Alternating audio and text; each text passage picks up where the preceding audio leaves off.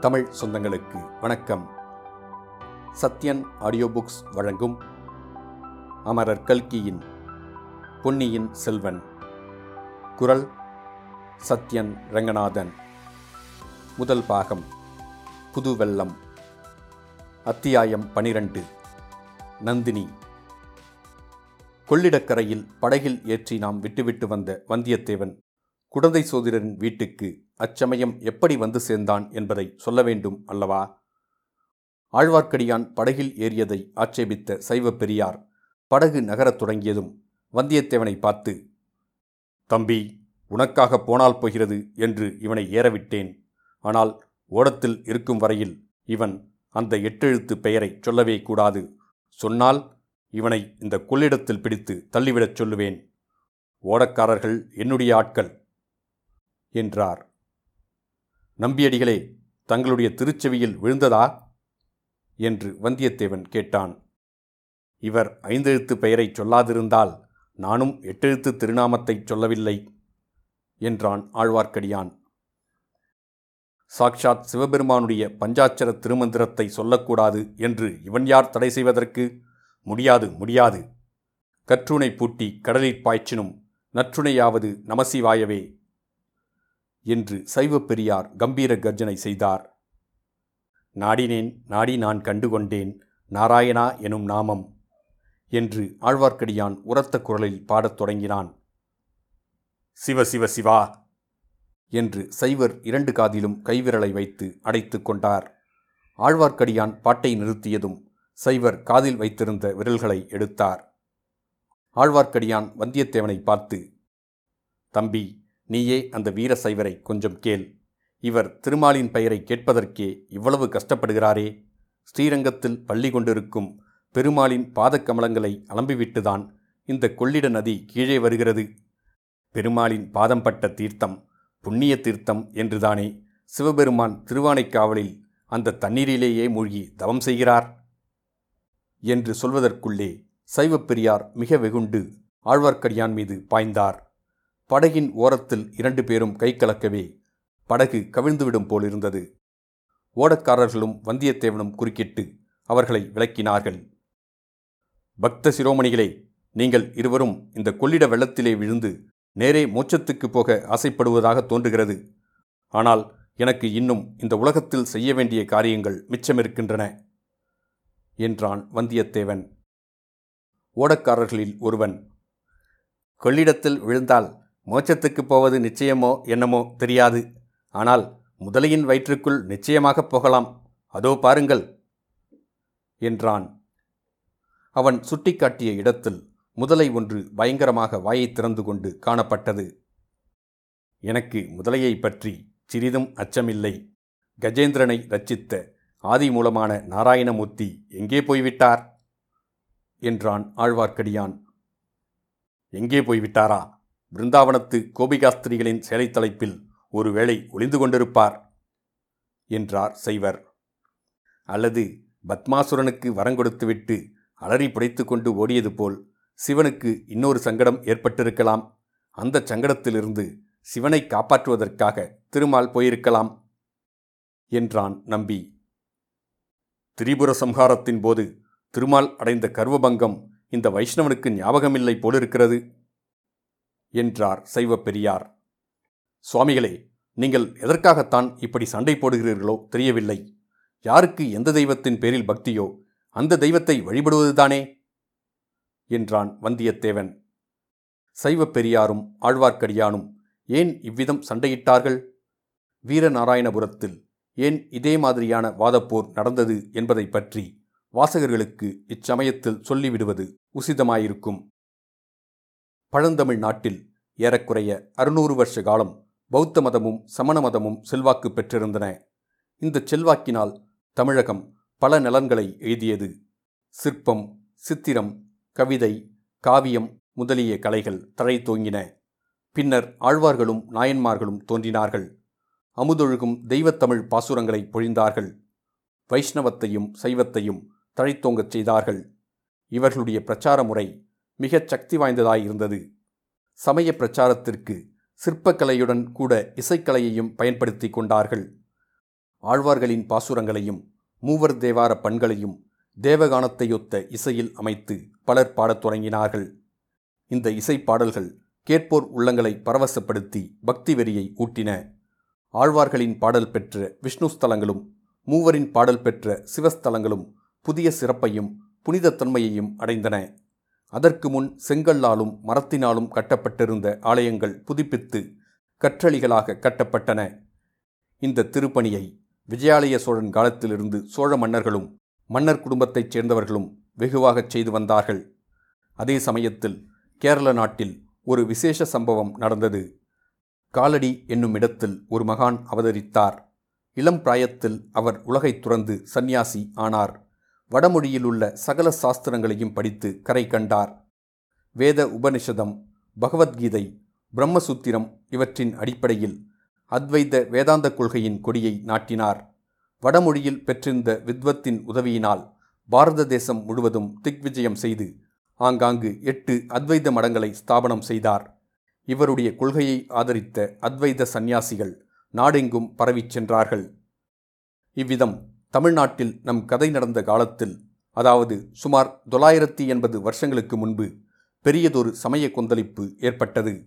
இந்த கொந்தளிப்பிலிருந்து தீங்கு தரும் அம்சங்கள் சிலவும் தோன்றி பரவின. வீர வைஷ்ணவர்களும் வீர சைவர்களும் ஆங்காங்கு முளைத்தார்கள். இவர்கள் கண்ட கண்ட இடங்களில் எல்லாம் சண்டையில் இறங்கினார்கள். இந்த வாதப்போர்களில் அத்வைதிகளும் கலந்து கொண்டார்கள். சமய வாதப்போர்கள் சில சமயம் அடிதடி சண்டையாகவும் பரிணமித்தன. அந்த காலத்து சைவ வைஷ்ணவ போரை விளக்கும் அருமையான கதை ஒன்று உண்டு. ஸ்ரீரங்கத்து வைஷ்ணவர் ஒருவர் திருவானைக்காவல் ஆலய வெளிச்சுவரின் ஓரமாக போய்க் கொண்டிருந்தார் தலையில் திடீரென்று ஒரு கல் விழுந்தது. காயமாகி இரத்தமும் கசிந்தது. வைஷ்ணவர் அண்ணாந்து பார்த்தார். கோபுரத்தில் ஒரு காக்கை உட்கார்ந்திருந்தபடியால் அந்த பழைய கோபுரத்தின் கல் இடிந்து விழுந்திருக்க வேண்டும் என்று அறிந்தார். உடனே அவருக்கு காயமும் வலியும் மறந்து போய் ஒரே குதூகலம் உண்டாகிவிட்டது. ஸ்ரீரங்கத்து வீர வைஷ்ணவ காக்கையே திருவானைக்காவல் சிவன் கோயிலை நன்றாய் இடித்துத் தள்ளு என்றாராம். அந்த நாளில் இத்தகைய சைவ வைஷ்ணவ வேற்றுமை மனப்பான்மை மிக பரவியிருந்தது. இதை தெரிந்து கொள்ளுதல் பின்னால் இந்த கதையை தொடர்ந்து படிப்பதற்கு மிக்க அனுகூலமாயிருக்கும். ஓடம் அக்கரை சென்றதும் சைவப்பெரியார் ஆழ்வார்க்கடியானை பார்த்து நீ நாசமாய்ப் போவாய். என்று கடைசி சாபம் கொடுத்துவிட்டு தம் வழியே போனார். வந்தியத்தேவனுடன் வந்த கடம்பூர் வீரன் பக்கத்தில் உள்ள திருப்பனந்தாளுக்கு சென்று குதிரை சம்பாதித்து வருவதாக சொல்லிப் போனான். ஆழ்வார்க்கடியானும் வந்தியத்தேவனும் ஆற்றங்கரையில் அரச மரத்தின் அடியில் உட்கார்ந்தார்கள். அந்த மரத்தின் விசாலமான அடர்ந்த கிளைகளில் நூற்றுக்கணக்கான பறவைகள் மதுரமான கலகலத்வனி செய்து கொண்டிருந்தன. வந்தியத்தேவனும் நம்பியும் ஒருவருடைய வாயை ஒருவர் பிடுங்கி ஏதாவது விஷயத்தை கிரகிக்க விரும்பினார்கள். முதலில் சிறிது நேரம் சுற்றி வளைத்து பேசினார்கள். ஏன் தம்பி கடம்பூர் மாளிகைக்கு என்னை அழைத்துப் போகாமல் விட்டுவிட்டு போனாய் அல்லவா? நான் போவதே பெரிய கஷ்டமாக போய்விட்டது நம்பிகளே. அப்படியா? பின் எப்படித்தான் போனாய்? ஒருவேளை போகவில்லையோ? போனேன் போனேன். ஒரு காரியத்தை உத்தேசித்து விட்டால் பின்வாங்கி விடுவேனோ? வாசற்காவலர்கள் தடுத்தார்கள். குதிரையை ஒரு தட்டு தட்டி உள்ளே விட்டேன். தடுத்தவர்கள் அத்தனை பேரும் உருண்டு தரையில் விழுந்தார்கள். பிறகு அவர்கள் எழுந்து வந்து என்னை சூழ்ந்து கொள்வதற்குள் என் நண்பன் கந்தமாறன் ஓடி வந்து என்னை அழைத்து போனான். அப்படித்தான் இருக்கும் என்று நான் நினைத்தேன். மிக்க தைரியசாலி நீ. சரி அப்புறம் என்ன நடந்தது? யார் யார் வந்திருந்தார்கள்? எத்தனையோ பிரமுகர்கள் வந்திருந்தார்கள். அவர்களுடைய பெயரெல்லாம் எனக்கு தெரியாது. பழுவேட்டரையர் வந்திருந்தார். அவருடைய இளம் மனையாளும் வந்திருந்தாள். அப்பப்பா அந்த பெண்ணின் அழகை என்னவென்று சொல்வது? நீ பார்த்தாயா என்ன? ஆமாம் பார்க்காமலா? என் நண்பன் கந்தமாறன் என்னை அந்தப்புறத்திற்கு அழைத்துச் சென்றான். அங்கே பார்த்தேன். அவ்வளவு ஸ்திரீகளிலும் பழுவேட்டரையரின் இளையராணிதான் பிரமாத அழகுடன் விளங்கினாள். மற்ற கருநிறத்து மங்கையர்களுக்கு நடுவில் அந்த ராணியின் முகம் பூரண சந்திரனைப் போல் புலிந்தது. ரம்பை ஊர்வசி திலோத்தமை இந்திராணி சந்திராணி எல்லோரும் அவளுக்கு அப்புறம்தான். அடே அப்பா ஒரே அடியாக வர்ணிக்கிறாயே பிறகு என்ன நடந்தது? குறவை கூத்து நடந்ததா? நடந்தது மிகவும் நன்றாயிருந்தது. அப்போது உம்மை நினைத்து கொண்டேன். எனக்கு கொடுத்து வைக்கவில்லை. இன்னும் என்ன நடந்தது? வேலநாட்டம் நடந்தது. தேவராளனும் தேவராட்டியும் மேடைக்கு வந்து ஆவேசமாக ஆடினார்கள். சன்னதம் வந்ததா? ஏதாவது வாக்குச் சொன்னார்களா? ஆகா நினைத்த காரியம் கைகூடும். மழை பெய்யும். நிலம் விளையும் என்றெல்லாம் சன்னதக்காரன் சொன்னான். அவ்வளவுதானா? இன்னும் ஏதோ ராஜாங்க விஷயமாகச் சொன்னான். நான் அதை ஒன்றும் கவனிக்கவில்லை. அடடா இவ்வளவுதானா? கவனித்திருக்க வேண்டும் தம்பி. நீ இளம்பிள்ளை. நல்ல வீர பராக்கிரமம் உடையவனாய் தோன்றுகிறாய். ராஜாங்க விஷயங்களைப் பற்றி எங்கேயாவது யாராவது பேசினால் காதில் கேட்டு வைத்துக் கொள்ள வேண்டும். நீர் சொல்லுவது உண்மை. எனக்கு கூட இன்று காலையில் அப்படித்தான் தோன்றியது. காலையில் தோன்றுவானேன்? காலையில் கந்தமாறனும் நானும் பேசிக்கொண்டே கொள்ளிடக்கரை வரையில் வந்தோம். ராத்திரி நான் படுத்து தூங்கிய பிறகு கடம்பூர் மாளிகைக்கு வந்திருந்த விருந்தாளிகள் கூட்டம் போட்டு ஏதேதோ ராஜாங்க விஷயமாய் பேசினார்களாம். என்ன பேசினார்களாம்? அது எனக்கு தெரியாது. கந்தமாறன் ஏடாகூடமாகச் சொன்னானே தவிர தெளிவாகச் சொல்லவில்லை. ஏதோ ஒரு காரியம் சீக்கிரம் நடக்கப் போகிறது. அப்போது சொல்கிறேன் என்றான். அவன் பேச்சே மர்மமாயிருந்தது. ஏன் சுவாமிகளே உங்களுக்கு ஏதாவது தெரியுமா?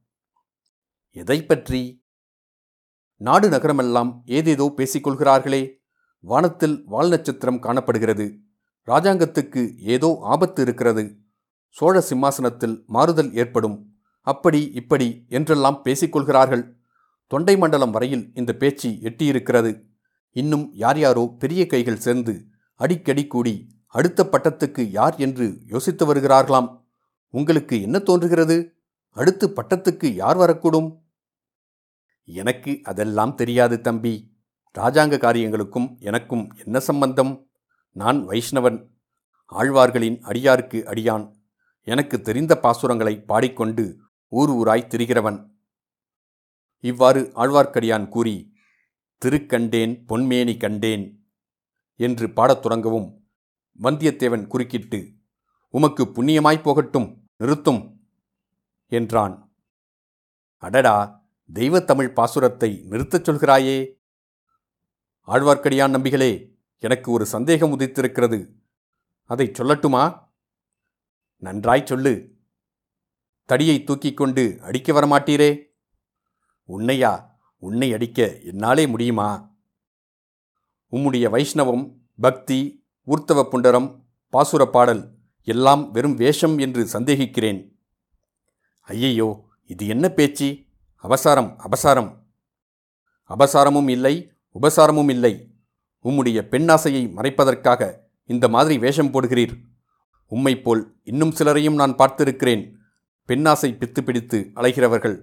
அப்படி என்னதான் பெண்களிடம் காண்கிறீர்களோ அதுதான் எனக்கு தெரியவில்லை. எனக்கு எந்த பெண்ணை பார்த்தாலும் வெறுப்பாகவே இருக்கிறது. தம்பி பெண் பித்து பிடித்து அலைகிறவர்கள் சிலர் உண்டு. ஆனால் அவர்களோடு என்னை சேர்க்காதே. நான் வேஷதாரி அல்ல. நீ அவ்விதம் சந்தேகிப்பது ரொம்ப தவறு. அப்படியானால் பல்லக்கில் வந்த அந்த பெண்ணிடம் ஓலை கொடுக்கும்படி என்னை ஏன் கேட்டீர்? அதிலும் இன்னொரு மனுஷன் மனம் புரிந்து கொண்ட பெண்ணிடம் மனதை செலுத்தலாமா? நீர் கடம்பூர் மாளிகைக்கு வரவேண்டும் என்று சொன்னதும் அவளை பார்ப்பதற்குத்தானே இல்லை என்று சொல்ல வேண்டாம். இல்லை என்று சொல்லவில்லை. ஆனால் அதற்கு நீ கூறிய காரணம் தவறு. வேறு தகுந்த காரணம் இருக்கிறது. அது பெரிய கதை. குதிரை இன்னும் வரக்கானோம் அந்த கதையைத்தான் சொல்லுங்களேன் கேட்கலாம். கதை என்றால் கற்பனை கதை அல்ல உண்மையாக நடந்த கதை அதிசய வரலாறு. கேட்டால் திகைத்து போவாய் அவசியம் சொல்லத்தான் வேண்டுமா? இஷ்டமிருந்தால் சொல்லுங்கள். ஆம் சொல்லுகிறேன். கொஞ்சம் எனக்கு அவசரமாய் போக வேண்டும். இருந்தாலும் சொல்லிவிட்டு போகிறேன். மறுபடியும் உன்னிடம் ஏதாவது உதவி கோரும்படி இருந்தாலும் இருக்கும். அப்போது தட்டாமல் செய்வாய் அல்லவா? நியாயமாயிருந்தால் செய்வேன். உங்களுக்கு இஷ்டமில்லாவிட்டால் ஒன்றும் சொல்ல வேண்டாம். இல்லை இல்லை. உன்னிடம் கட்டாயம் சொல்லியே தீர வேண்டும். இந்த இரணியாசுரன் பழுவேட்டேரரின் இளம் மனைவி இருக்கிறாளே. நான் ஓலை கொண்டு போகச் சொன்னேனே. அவள் பெயர் நந்தினி. அவளுடைய கதையை நீ கேட்டால் ஆச்சரியப்பட்டு போவாய். உலகில் இப்படியும் அக்கிரமம் உண்டா? என்று பொங்குவாய். இந்த முன்னுரையுடன் ஆழ்வார்க்கடியான் நந்தினியை பற்றிய கதையை ஆரம்பித்தான். ஆழ்வார்க்கடியான் பாண்டிய நாட்டில் வைகை நதிக்கரையில் ஒரு கிராமத்தில் பிறந்தவன். அவனுடைய குடும்பத்தார் பரம பக்தர்களான வைஷ்ணவர்கள். அவனுடைய தந்தை ஒரு நாள் நதிக்கரையில் உள்ள நந்தவனத்திற்கு போனார். அங்கே ஒரு பெண் குழந்தை அனாதையாக கிடப்பதை கண்டார். குழந்தையை எடுத்துக்கொண்டு வீட்டுக்கு வந்தார். குழந்தை கலையாகவும் அழகாகவும் இருந்தபடியால் குடும்பத்தார் அன்புடன் போற்றி காப்பாற்றினார்கள். நந்தவனத்தில் அகப்பட்டபடியால் நந்தினி என்று குழந்தைக்கு பெயரிட்டார்கள். ஆழ்வார்க்கடியான் அப்பெண்ணை தன் தங்கை என்று கருதி பாராட்டி வந்தான். நந்தினிக்கு பிராயம் வளர்ந்து வந்தது போல் பெருமாளிடமும் பக்தியும் வளர்ந்து வந்தது. அவள் மற்றொரு ஆண்டாள் ஆகி பக்தர்களையெல்லாம் ஆட்கொள்ளப் போகிறாள் என்று அக்கம் பக்கத்தில் உள்ளவர்கள் நம்பினார்கள். இந்த நம்பிக்கை ஆழ்வார்க்கடியானுக்கு அதிகமாயிருந்தது. தந்தை இறந்த பிறகு அப்பெண்ணை வளர்க்கும் பொறுப்பை அவனே ஏற்றுக்கொண்டான். இருவரும் ஊர் ஊராக சென்று ஆழ்வார்களின் பாசுரங்களை பாடி வைஷ்ணவத்தை பரப்பி வந்தார்கள். நந்தினி துளசி மாலை அணிந்து பக்தி பரவசத்துடன் பாசுரம் பாடியதை கேட்டவர்கள் மதிமயங்கி போனார்கள். ஒரு சமயம் ஆழ்வார்க்கடியான் திருவேங்கடத்திற்கு யாத்திரை சென்றான். திரும்பி வர காலதாமதமாகிவிட்டது. அப்போது நந்தினிக்கு ஒரு விபரீதம் நேர்ந்துவிட்டது. பாண்டியர்களுக்கும் சோழர்களுக்கும் இறுதி பெரும்போர் மதுரைக்கு அருகில் நடந்தது. பாண்டியர் சேனை சர்வநாசம் அடைந்தது. வீரபாண்டியன் உடம்பெல்லாம் காயங்களுடன் போர்க்களத்தில் வீழ்ந்திருந்தான். அவனுடைய அந்தரங்க ஊழியர்கள் சிலர் அவனை கண்டுபிடித்து எடுத்து உயிர் தப்புவிக்க முயன்றார்கள். இரவுக்கிரவே நந்தினியின் வீட்டில் கொண்டு வந்து சேர்த்தார்கள். பாண்டியனுடைய நிலைமையைக் கண்டு மனமிறங்கி நந்தினி அவனுக்கு பணிவிடை செய்தாள். ஆனால் சீக்கிரத்தில் சோழ வீரர்கள் அதை கண்டுபிடித்து விட்டார்கள். நந்தினியின் வீட்டை சூழ்ந்து கொண்டு உட்புகுந்து வீரபாண்டியனை கொன்றார்கள்.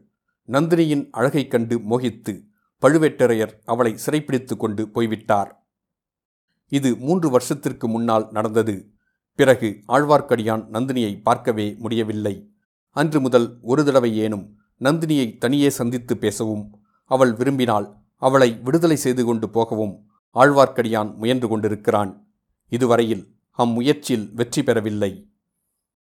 இந்த வரலாற்றை கேட்ட வந்தியத்தேவனுடைய உள்ளம் உருகிவிட்டது.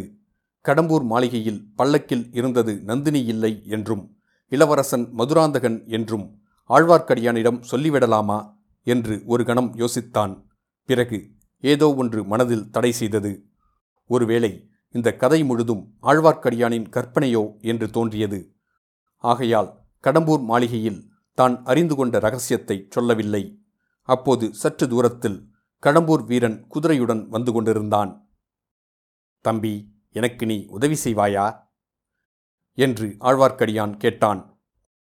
நான் என்ன உதவி செய்ய முடியும்? பழுவேட்டரையர் இந்த சோழ பேரரசையே ஆட்டுவிக்கும் ஆற்றல் உடையவர். நானோ ஒரு செல்வாக்கும் இல்லாத தன்னந்தனியால் என்னால் என்ன செய்ய முடியும்? என்று வந்தியத்தேவன் ஜாக்கிரதையாகவே பேசினான். பிறகு நம்பிகளே ராஜாங்க காரியங்களைப் பற்றி உமக்கு ஒன்றும் தெரியாது என்றா சொல்கிறீர்கள்? சுந்தர சோழ மகாராஜாவுக்கு ஏதாவது நேர்ந்துவிட்டால் அடுத்த பட்டத்துக்கு உரியவர் யார் என்று உம்மால் சொல்ல முடியாதா? என்றான். இப்படி கேட்டுவிட்டு அடியானுடைய முகபாவத்தில் ஏதாவது மாறுதல் ஏற்படுகிறதா? என்று வந்தியத்தேவன் ஆவலுடன் பார்த்தான். லவலேசமும் மாறுதல் ஏற்படவில்லை. அதெல்லாம் எனக்கு என்ன தெரியும் தம்பி? குழந்தை ஜோசியரை கேட்டால் ஒருவேளை சொல்லுவார். என்றான் நம்பி. ஓஹோ குழந்தை சோதிடர் உண்மையிலே அவ்வளவு கெட்டிக்காரர்தானா அசாத்திய கெட்டிக்காரர் சோதிடமும் பார்த்து சொல்வார் மனதையும் அறிந்து சொல்வார் உலக விவரங்களை அறிந்து அதற்கேற்பவும் ஆருடம் சொல்லுவார் அப்படியானால் அவரை பார்த்துவிட்டு போக வேண்டியதுதான் என்று வந்தியத்தேவன் மனதில் தீர்மானித்துக் கொண்டான். ஆதி காலத்திலிருந்து மனிதகுலத்திற்கு வருங்கால நிகழ்ச்சிகளை அறிந்து கொள்வதில் பிரேமை இருந்து வருகிறது. அரசர்களுக்கும் அந்த பிரேமை உண்டு ஆண்டிகளுக்கும் உண்டு முற்றும் துறந்த முனிவர்களுக்கும் உண்டு இல்லறத்தில் உள்ள ஜனங்களுக்கும் உண்டு அறிவிற்சிறந்த மேதாவிகளுக்கும் உண்டு மூடமதீனர்களுக்கும் உண்டு. இத்தகைய பிரேமை நாடு நகரங்களை கடந்து பல அபாயங்களுக்கு துணிந்து அரசாங்க அந்தரங்க பணியை நிறைவேற்றுவதற்காக பிரயாணம் செய்து கொண்டிருந்த நம்முடைய வாலிப வீரனுக்கும் இருந்ததில் ஆச்சரியம் இல்லை அல்லவா? இத்துடன் அத்தியாயம் பனிரெண்டு முடிவடைந்தது. மீண்டும் அத்தியாயம் பதிமூன்றில் சந்திப்போம்.